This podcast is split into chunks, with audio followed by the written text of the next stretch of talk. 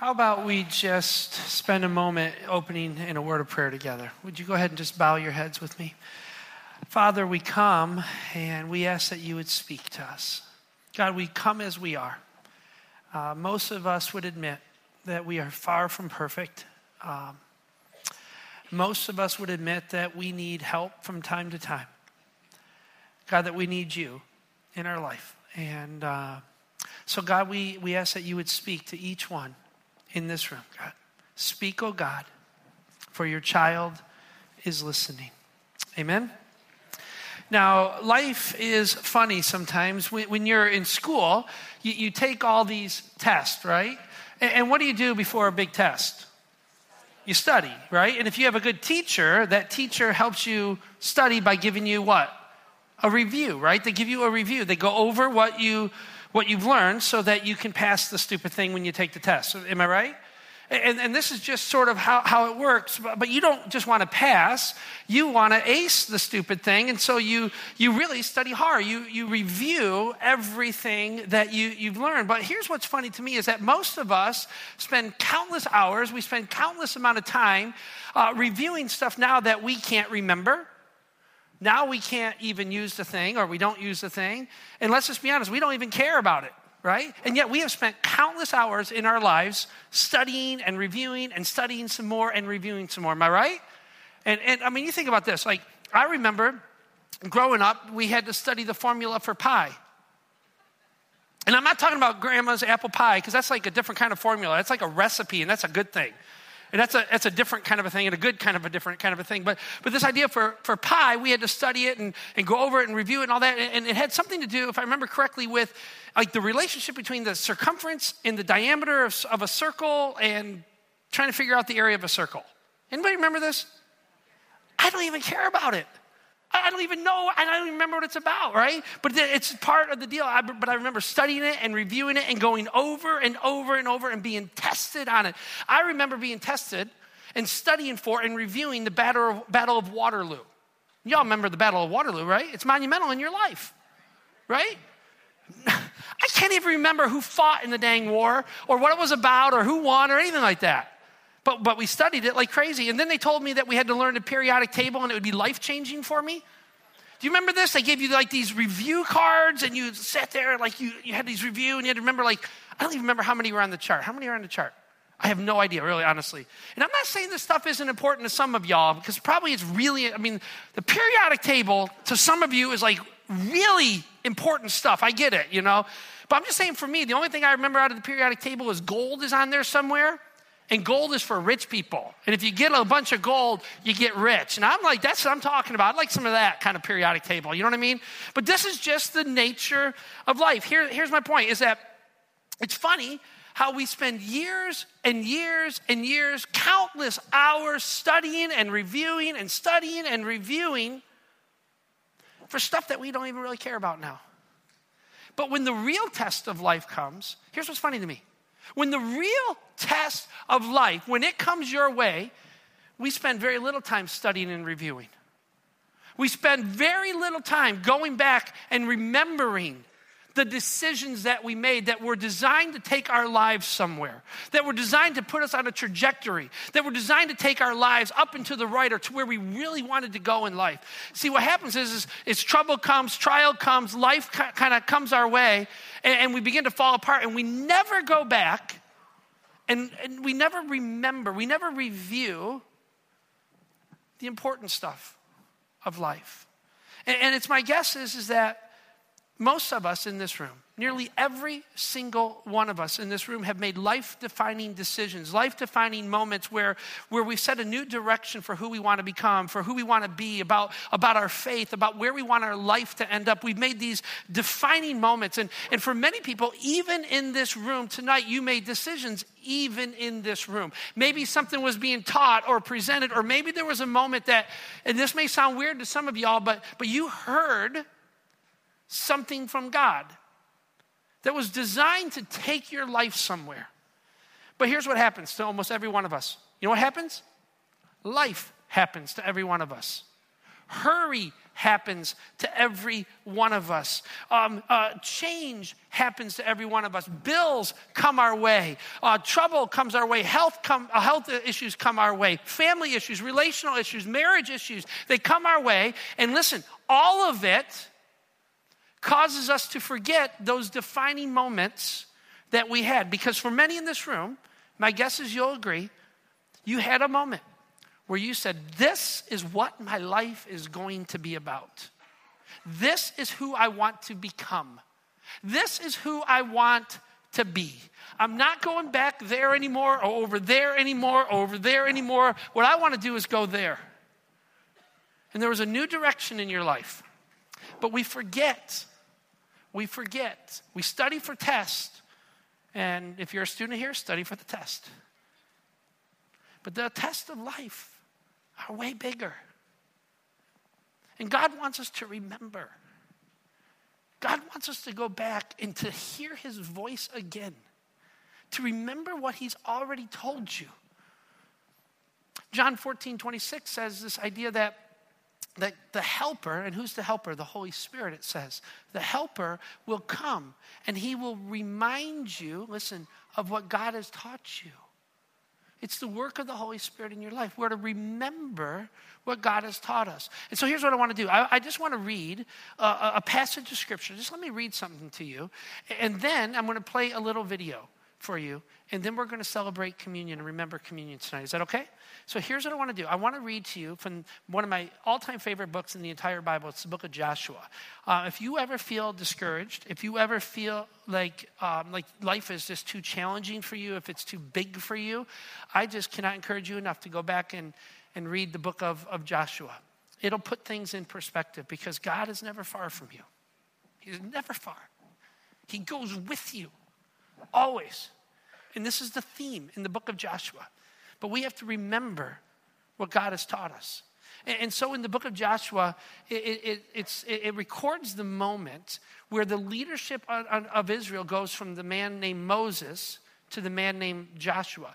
In the book of Joshua, it records the moment that the people completed their 40 years of wandering in the desert. And some of y'all in this room feel like you're wandering in the desert for 40 years. And that's a terrible place to be. Anybody with me on that? You feel like you're spinning your wheels? Anybody? Well, the people of Israel had spun their wheels for 40 years. And that was coming to an end. And this is the moment that it's recorded in the scripture. We're going to read it together, where they, that God brings them to the very edge of the land that was promised to them, to their home, to where they would build not only their families, but they would build a nation together. They brought them to the promised land. And this is the moment we're going to read where God takes the people across the Jordan River into the land that he was about to give them. So let me just read this to you, and then I'm going to make a couple comments, and then I'm going to play this video. So here it goes.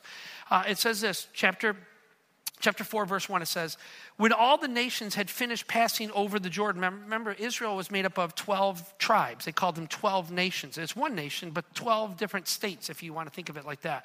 It says when all the nation had finished passing over the jordan the lord said to joshua take 12 men from the people from each tribe a man and command them saying take 12 stones from here out of the middle of the jordan from the very place where the priest's feet stood firmly and bring them over over with you and lay them down in the place where, where you were going to lodge tonight, where you're going to sleep tonight. And so, pause for a second. You get, you get the picture here. There's like a million people have just crossed over this river that separates the wilderness experience to the promised land. So they crossed over, they're all on the other side, and God says to Joshua, the leader, He says, Now hold up, hold up.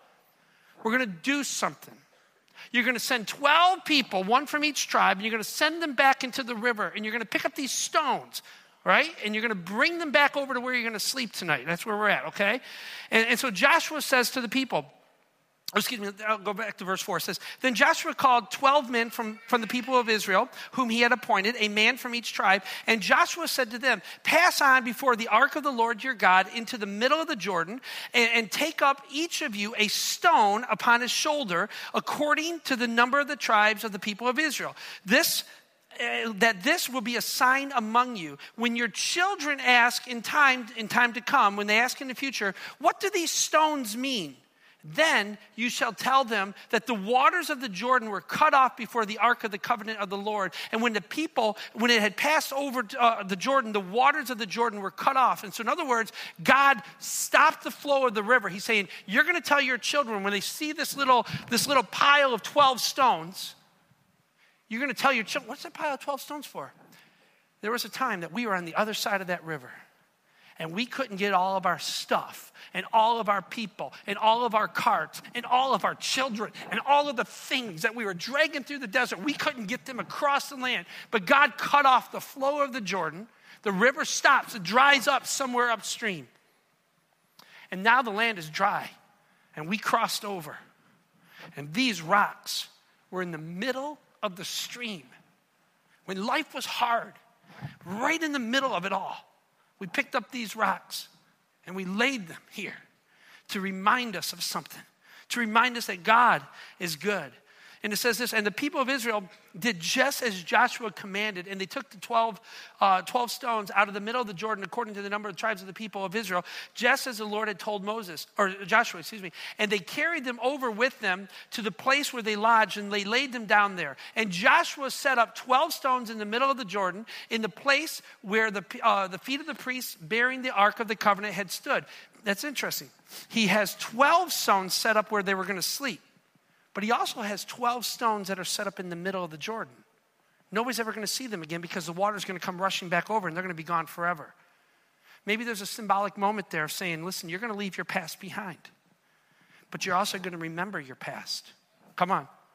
Isn't that the Christian faith? Isn't that what faith is all about? So check this out. It says, it says, and Joshua set up 12 stones in the middle of the Jordan, in the midst of the Jordan, in the place where the uh, priests had stood uh, with the ark uh, until everything was finished that the Lord commanded Joshua to tell the people according to all that. So basically, they did all this stuff. Then it says this Then the people passed over in haste. The, the people passed over in haste. And when all the people had finished passing over, the ark of the Lord and the priests passed over before the people. Okay, so now they're on the move again. They're getting ready to go. They're, they're packing up. Okay, we slept for the night. Now let's go. We're going to move. And it's going to be hurry up time. Y'all, y'all get this? We're, we're moving. Why are they moving in a hurry? Because now they're going into foreign land. Now they're going into enemy territory. Now this means like you better have your battle stations ready because life, you think it was hard out there? It's hard here too. But God is going to go before us. Just remember what He has done for us. So listen what it says. This is interesting. And when all the people had finished passing over, and the ark of the Lord and the priests passed over before the people, the sons of Reuben and the sons of Gad and half the tribe of Manasseh passed over and uh, uh, passed over armed before the people of Israel. So the first people that went over were the armed men, right? They sent the troops in first, right? And then it says, as Moses had told them, about 40,000 men were ready for war, passed over before the Lord, before the Lord um, before the Lord for battle to the plains of Jericho. So now they got 40,000 men passed over. And here's what I think about this whole thing. And this is going to help us to remember what God has done, I think. So you get this picture that they're in this move. They have 40 years of wandering, like figuring out life. They're trying to follow God. And, and, and people, if you remember the story, they're so rebellious at times. Sometimes they're like, yay, God. And other times they're like, forget you, God. Anybody in the room ever like that? Right? And so they come to the edge of the Jordan. And right there, Moses is saying, over there. Joshua's saying, over there. Now the leadership goes from Moses to Joshua, and Joshua says, All right, enough staying on this side. It's time to claim the promise. We're going in. So he sends first the priest out into the middle of the river. He says, That's the first thing. God goes before us. They're in the middle of the river, and they're standing in the middle of it all. Boom, the water gets cut off. Water gets cut off. A whole bunch of people go f- over. Who goes first? The armed men. They go first. They're, they're like checking out, getting ready for battle, right?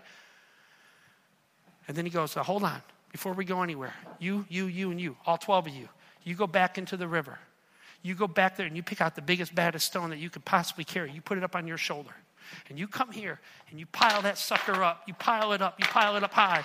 And one day our kids are going to say, What's that pile all about? That pile is all about what God has done for us. It's about remembering. And then it says, once they remembered, then they hurried off in haste with the armed men going before them. And to me, it's like God is saying, once you remember God, once you put God in the middle of it all, once you figure out where God is in your life, then you're ready for battle.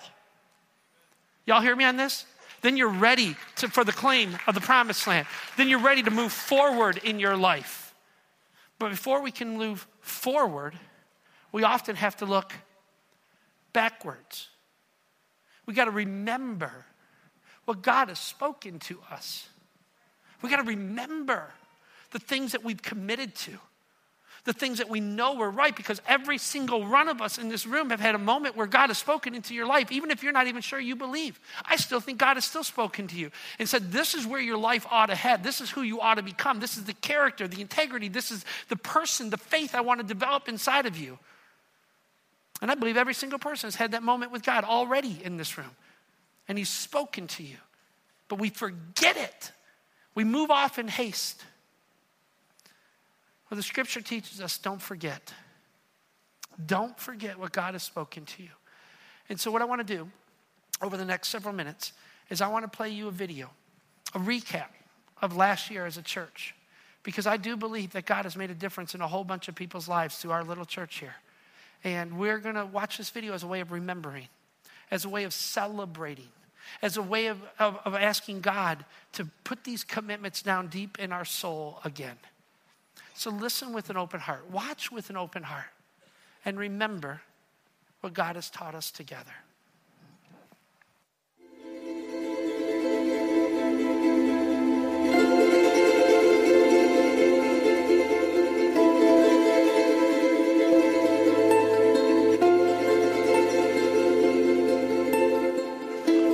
Be a church where people, all people, can take next steps.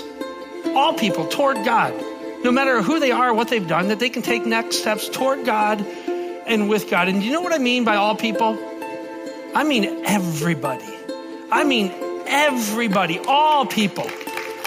And what I mean by everybody is this I, I mean religious people and non religious people.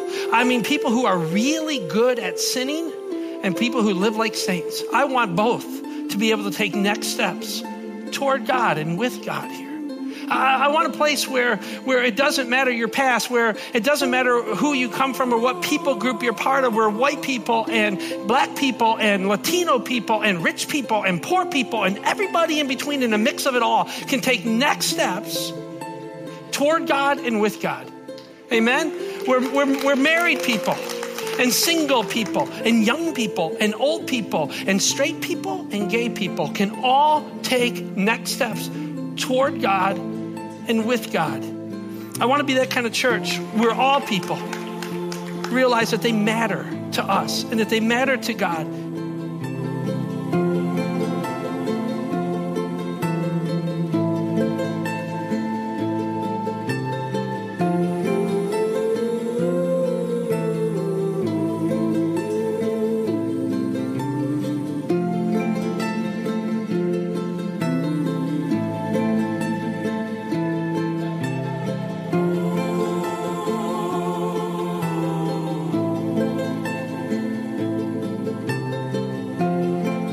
church is the hope of the world. Education is so important. Healthcare, so important. Money, so important. Vocational things, so important. It's all very important. But listen, the church holds the breath of God.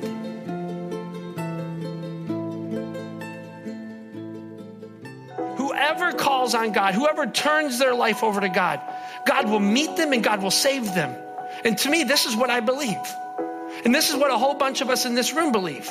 We believe this is the good news of God that no matter where you've been, if you turn your heart toward Him, He will stop and listen and He will forgive and He will, he will do a work inside of you that you never thought possible. Earlier this year, one of the messages that spoke a lot to me and my wife was the series Uncomfortable. When the message came across to get uncomfortable, get out of your skin, push your limits, um, it really challenged me. It challenged me and my wife. Uh, we wanted to get involved in the church somehow, but we were comfortable. And so we've tried our, our hands in different things, and through it, we've met a lot of great people. Uh, we both grown really spiritually, and it really moved us in a good direction. And now I'm happy to be uncomfortable. Well, says, everyone who calls on the name of the Lord will be saved. But check this out. Then he goes, But how then can they call on the one they have not even believed in? How can they believe in the one they have not heard? And how can they hear without someone preaching to them? And how can anyone preach unless they are sent? As it is written, how beautiful are the feet of those who bring good news. And this is possibly the most spiritually uncomfortable truth presented in God's word that there is a time and a place in all of our lives without exception, that we are called to share our deepest faith and our greatest hope. And, and, let's just be honest. For many people in this room, probably for most people in this room, the idea of opening your mouth and actually speaking of the name of Jesus freaks us right out. We, we got to get this because at the end of the day, our mission is not to connect people to, to a song our mission is not to connect people to a band. Our mission is not to connect people to a preacher, a speaker, a church, a youth group. Our mission is not to connect people even to a set of values or principles or even a set of core beliefs. You realize this? Our mission is to connect people to a Savior. His name is Jesus. And friends, listen, a song has never changed anybody's eternity. A preacher has never changed anybody's eternity. A Christian book has never changed anybody's eternity. Only Jesus can do that. In August, Pastor Jay talked about next steps. He talked about Peter. He was walking on the water as he stepped out of the boat, and for a little bit, he was walking on water. But he started to look at the storm around him and he began to sink. But somehow and in some way, he takes his eyes off the Savior and he puts them on the storms of life. I don't know if you've ever done that, but I have. I took my eyes off of Jesus, not for a moment like Peter, but for a matter of years. I continued to go to church, but I was living in a raging storm. In the storm of your life, that is where God shows up. I mean, if you were to track through the pages of Scripture, it is unmistakable that God meets us best in the middle of adversity. When I was 18, I met my husband, and I was married a few days after my 20th birthday. By the time I was 30, I had four little ones, and life got really, really busy. And it got so busy that I, I just didn't seem to have time for prayer life or Bible reading. Without realizing it, I began living on my own strength.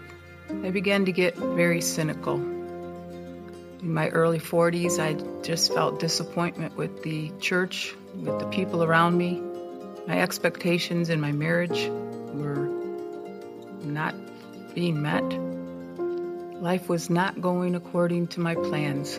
For anything that's good in life, it takes work to make it happen. And friends, let me tell you something. This is what I'm learning in my relationship with God. It's the exact same thing. If I want to become all who God wants me to become, I got to want it. That's where it starts. I got to desire it. I got to want it enough to work at it. I got to want it enough to make a sacrifice. I got to want it enough to risk much. I, I got to want it enough to stand tall in the face of adversity. I got to want it enough even to start over when I fail. Before the message, I was still struggling with uh, fitting in that prayer time. You know, it is such a struggle to to make that work. Even though my kids are grown and out of the house, I used to use that as the excuse. The kids are, you know, keeping me busy. There's always somebody to change a diaper or get some breakfast or, you know, the doctor visits and all of that. And I just have struggled with that all my life, knowing what I should be doing, but just not finding the time to do it. You will never become all that God wants you to become if it doesn't start with a burning desire in you to know Him, to love Him, to pursue Him, to want more of Him in your life. That is where it begins. I could identify with Peter. I knew that I too, like Peter, had failed, but Peter went on. And Peter grew, and, and God used him. And I knew that I wanted to be used too. What is your next step with God? What is your next step? What will help you to grow? So, since August, since that message, I've just been determined to find that time to, to fit in Jesus and, and fit him in in the beginning of the day. It's not a story of risk only, it's a story of obedience. Will you follow what God calls you to follow? And so I'm willing to take the next steps, whatever, whatever it means, wherever it leads, because I know that wherever it leads, He's going to be with me.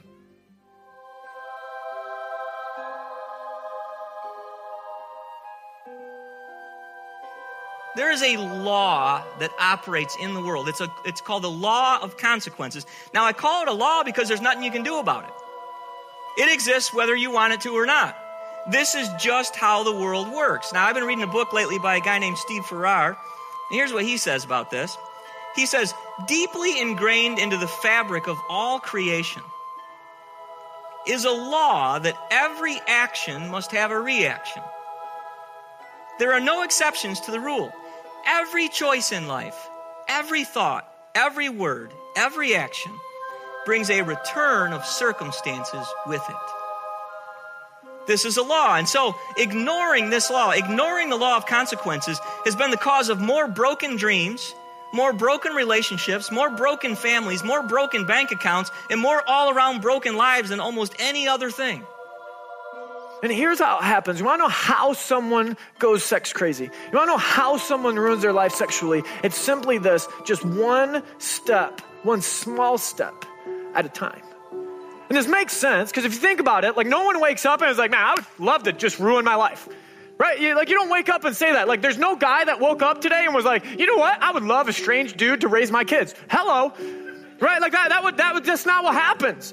Right? There's no woman in here wakes up and is like, you know, I would love to just go outside of my marriage and just embarrass my husband. That, that would be great. Like, let's do that. Let's, let's nail that down. Can we get that in writing? Like, no, no one does that.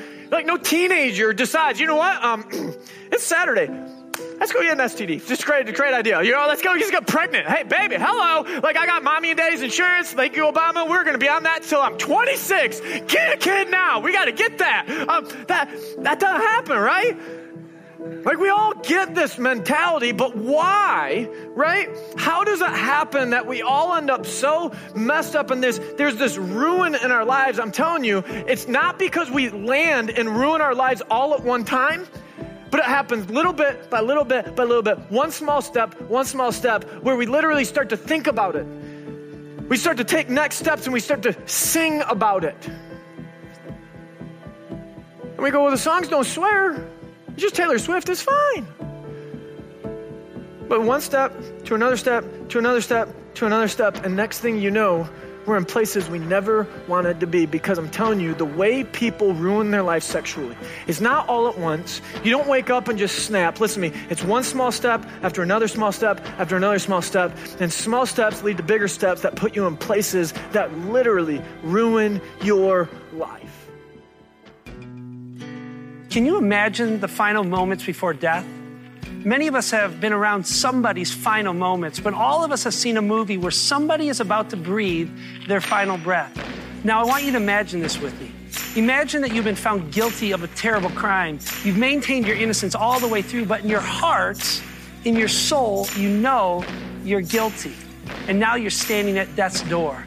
The noose is swaying in the breeze gently behind you, and you're about to mount the makeshift platform, and the hangman is about to kick the lift out from underneath you so that you fall to your death.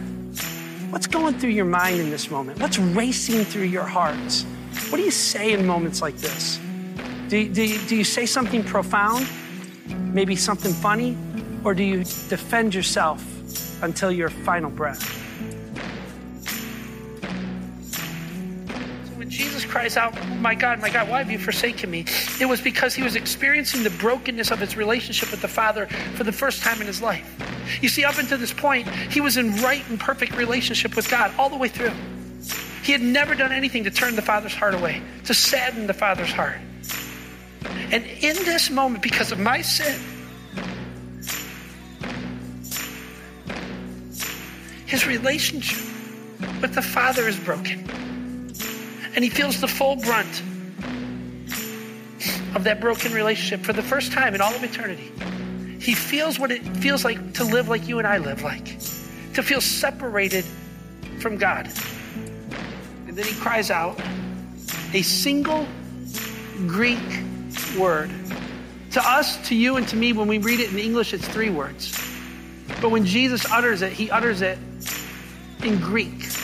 And it's a single word but it's a word that expresses everything that needed to be expressed. It says everything that needed to be said. It's one word to end all other words that he has ever spoken. It's one word that frees us. It is one word that, that literally gives us life. It is one word that brings us freedom and forgiveness and redemption. He says, tetelestai, tetelestai, which says, which is, it is finished it's not a it's not an expression or a, a gurgle of, of defeat. It's not an expression that death has finally won. It's not an expression that says, oh, I can't take this anymore. I can't go on anymore. It's not a I give up an expression type of it is finished. It is a cry of victory. It is a cry towards life. Listen, friends, it is a cry not of defeat, but a cry of victory where he has won where he has won because in this moment he knows what has been accomplished. It is finished.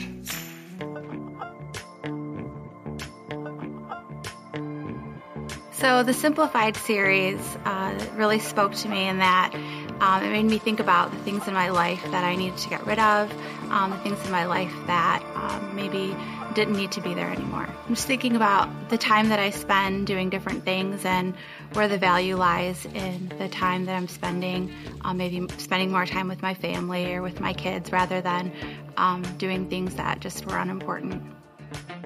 Maybe the opposite of simplicity is not the complex. Maybe the opposite of simplicity is this thing called hurry. Because hurry, I, think this is really true. it is the great enemy of the spiritual life in our day.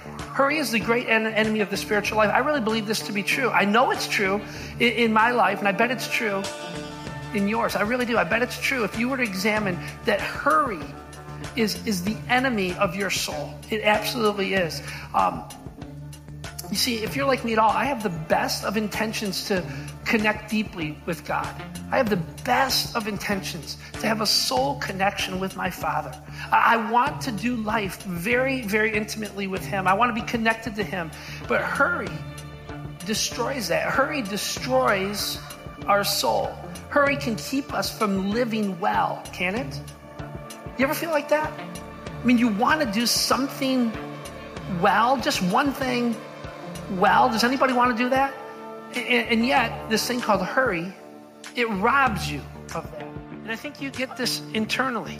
That if you live way over here all the time, if it's overwhelmed, overscheduled, exhausted all the time, pegged to the max all the time, listen, friends, it will not end well spiritually for you. You will miss God's best for your life. You may get a lot of things done, and you may accomplish a lot of great things in this life. But, friends, it is almost guaranteed that you will miss what God wants to do inside of you. You will miss His greatest work inside of you. But seek first the kingdom of God, and all of these things will be added to you. There's, there's a key to this soul rest, there is this key to simplicity, and it's seeking first the kingdom of God if we want to be a, we want to have this simple life, this, this simple soul, it boils down to one thing. It's seeking first the kingdom of God, putting God first in your calendar.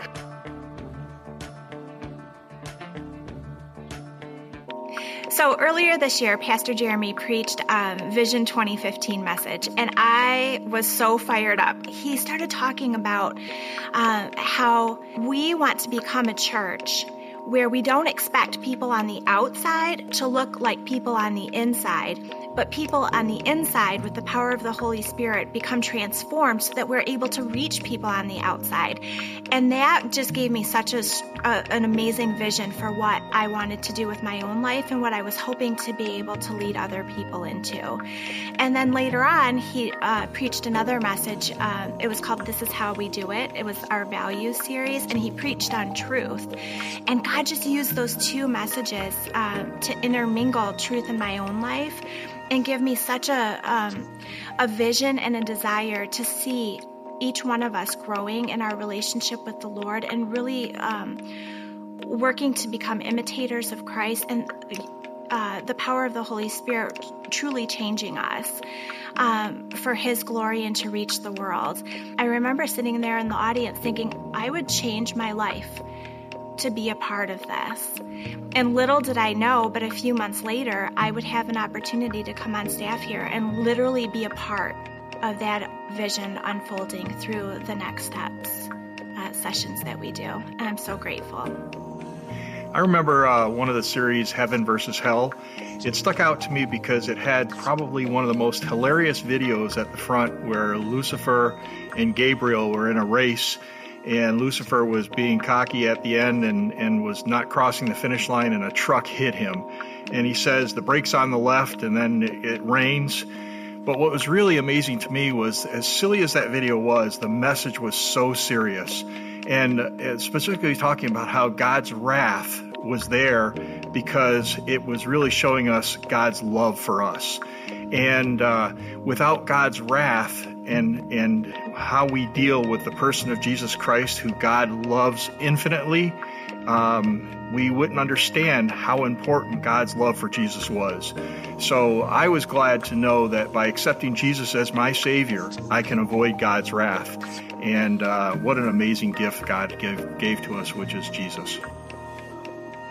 We were created to share the Father's love for Jesus. So if we join God in loving Jesus, we get eternal life and joy.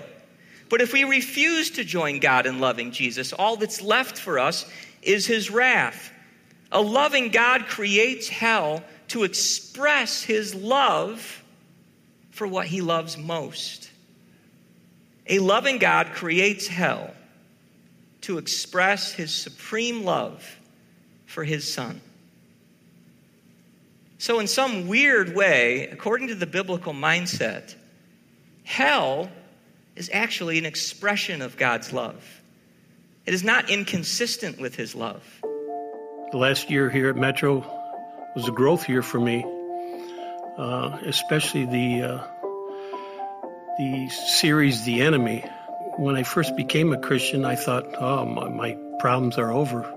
But I realized they're just beginning. The devil's after you, he wants your soul. Let me tell you something. I'm a Christian. I believe in what the Bible says. I believe that there is good and I believe that there is evil in this world. I believe that there is God and I believe that there is a devil. I believe that there are demons and I believe that there are angels. I believe that there is a supernatural battle all around us. This means that the power that rose Jesus from the grave is at work in your life.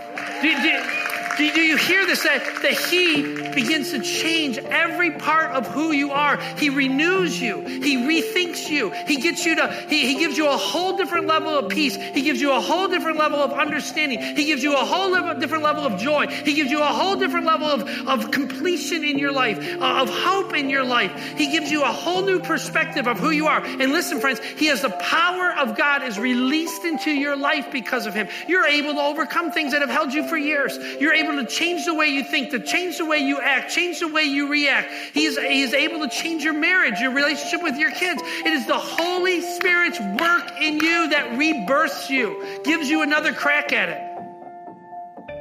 So, one of my defining moments of 2015 was probably just this past October when we did a Halloween party for Fuel. And which was cool about this Halloween party is that um, we actually did three generation Halloween parties. We did one for Live, then Monster Pong for Unite, and then the Fuel Halloween party. And it was so cool because as we were separate, we were so together at the same time.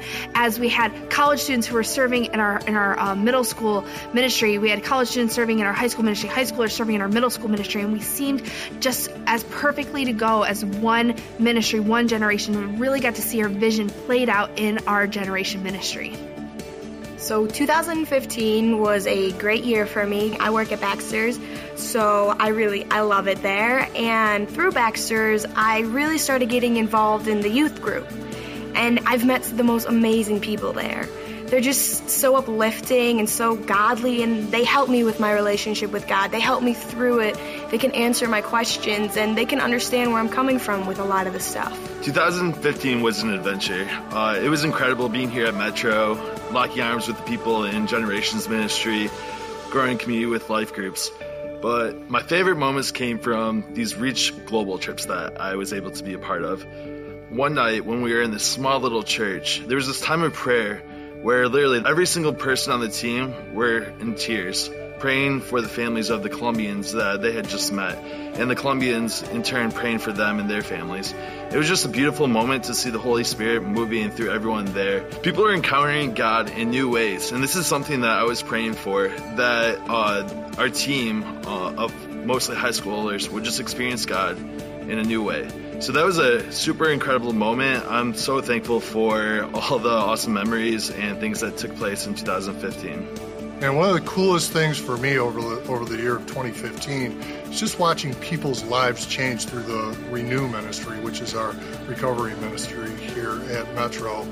Guys like Sean Smith and, and Matt Melly and and Lynette Byers, you know, these people are now becoming have, have become leaders because their lives have changed so much. They, they used to be in so much chaos, but but now, man, their lives are, are pointed towards Christ and they're and they're running towards Christ. And for uh, for for me to watch that is just incredible to watch that happen. We are going to risk much in order to reach more, and we are going to do this together. We are going to risk much in order to give the gospel of Jesus, the grace of God, to more and more people around us.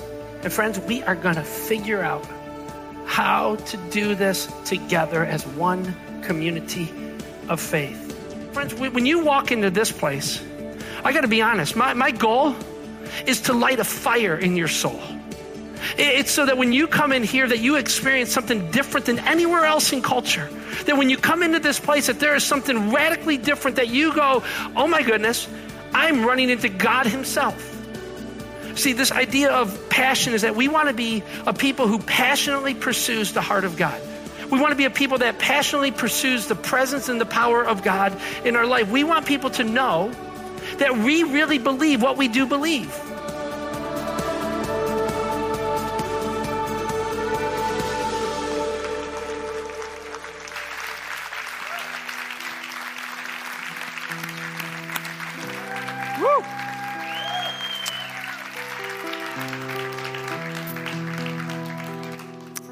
Props to our video team, right? I mean, they put it together. I don't know what God has done in you, but He calls you to remember Him every step of the way so that when the real test of life come, you won't be blown, you won't be moved, that you'll be anchored in the truth of who God is, that you will know His power, His strength, His authority in your life. He will be your constant, He will be your everything. 2015 was a good year for some of us, even though we think we had a lot of hard times. God did not leave you alone. He has spoken to you. Remember what He has done. And so here's what we're going to do to end our time together today. You know, back in Joshua's day, God spoke to the people and said, Pile up a thing of rocks and let that be a way to remember. In our day, Jesus left for his church, for you and for me. He says, You're going to do something else to remember me you're going to participate in what we now call Holy Communion. You're going to remember me by taking from my body and drinking of my blood, what represents my body and my blood. And you're going to do this in order to remember me. And so, my invitation to you as we get ready to take communion will be for you to examine your soul Paul warns us in the scripture to come to the communion table with a heart that is contrite before God, that is humbled before God. Not perfect, not sinless, but repented before God, humble before Him, acknowledging His work in your life. My invitation to you is to examine your soul and then to remember who it is that you want to become, who it is that's going to take you there. To remember what God has spoken into your life. Trust Him, follow Him, don't be moved away from Him. And so here's how we're going to do it. As the band gently leads us, I would invite you to stand. We'll stand as one congregation, as one people. Maybe you need to sit, I don't know. But the idea is that they're going to play, and you're going to have a moment where you can reflect on your own soul, where you can do business with God on your own. And then I would invite you to come to the front of the stage or against the back wall. There's two stations as well. We have four up here. But you will come and you will take the bread that represents the body of Christ that has been broken for us.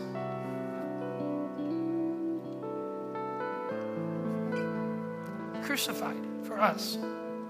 And then you'll dip it in the juice that represents the blood of Christ. Blood shed so that our sin would be covered. The blood of Christ, the red flow of the blood of Christ, literally makes our sin as white as snow. It's deeply spiritual. It's God doing a work inside of us that we cannot do for ourselves. And so you'll dip the bread into the juice, and maybe if you want, you can move off to one side or the other, or maybe even take it back to your seat. And if you need to talk to the Lord, then you'll, you'll spend time talking to the Lord. Maybe you'll just stand right here. We'll wait for each other. That's fine. Maybe some you'll just come and you've already done business with God and you'll just participate and then you'll go back to your seat. But I'm going to ask that you not leave the room until we have seen each other served, that we wait on one another, that we are one church together, where each man and each woman can do business with God. And we will celebrate one another doing business with God. So, Father, we come before you um, just with a quiet spirit, asking that you would move in the hearts of men and women. Help us to remember all that you have done, all that you have provided for us. We remember your son Jesus and his gift of salvation, the forgiveness of our sin, the way to be made right with God. Thank you, God. Amen.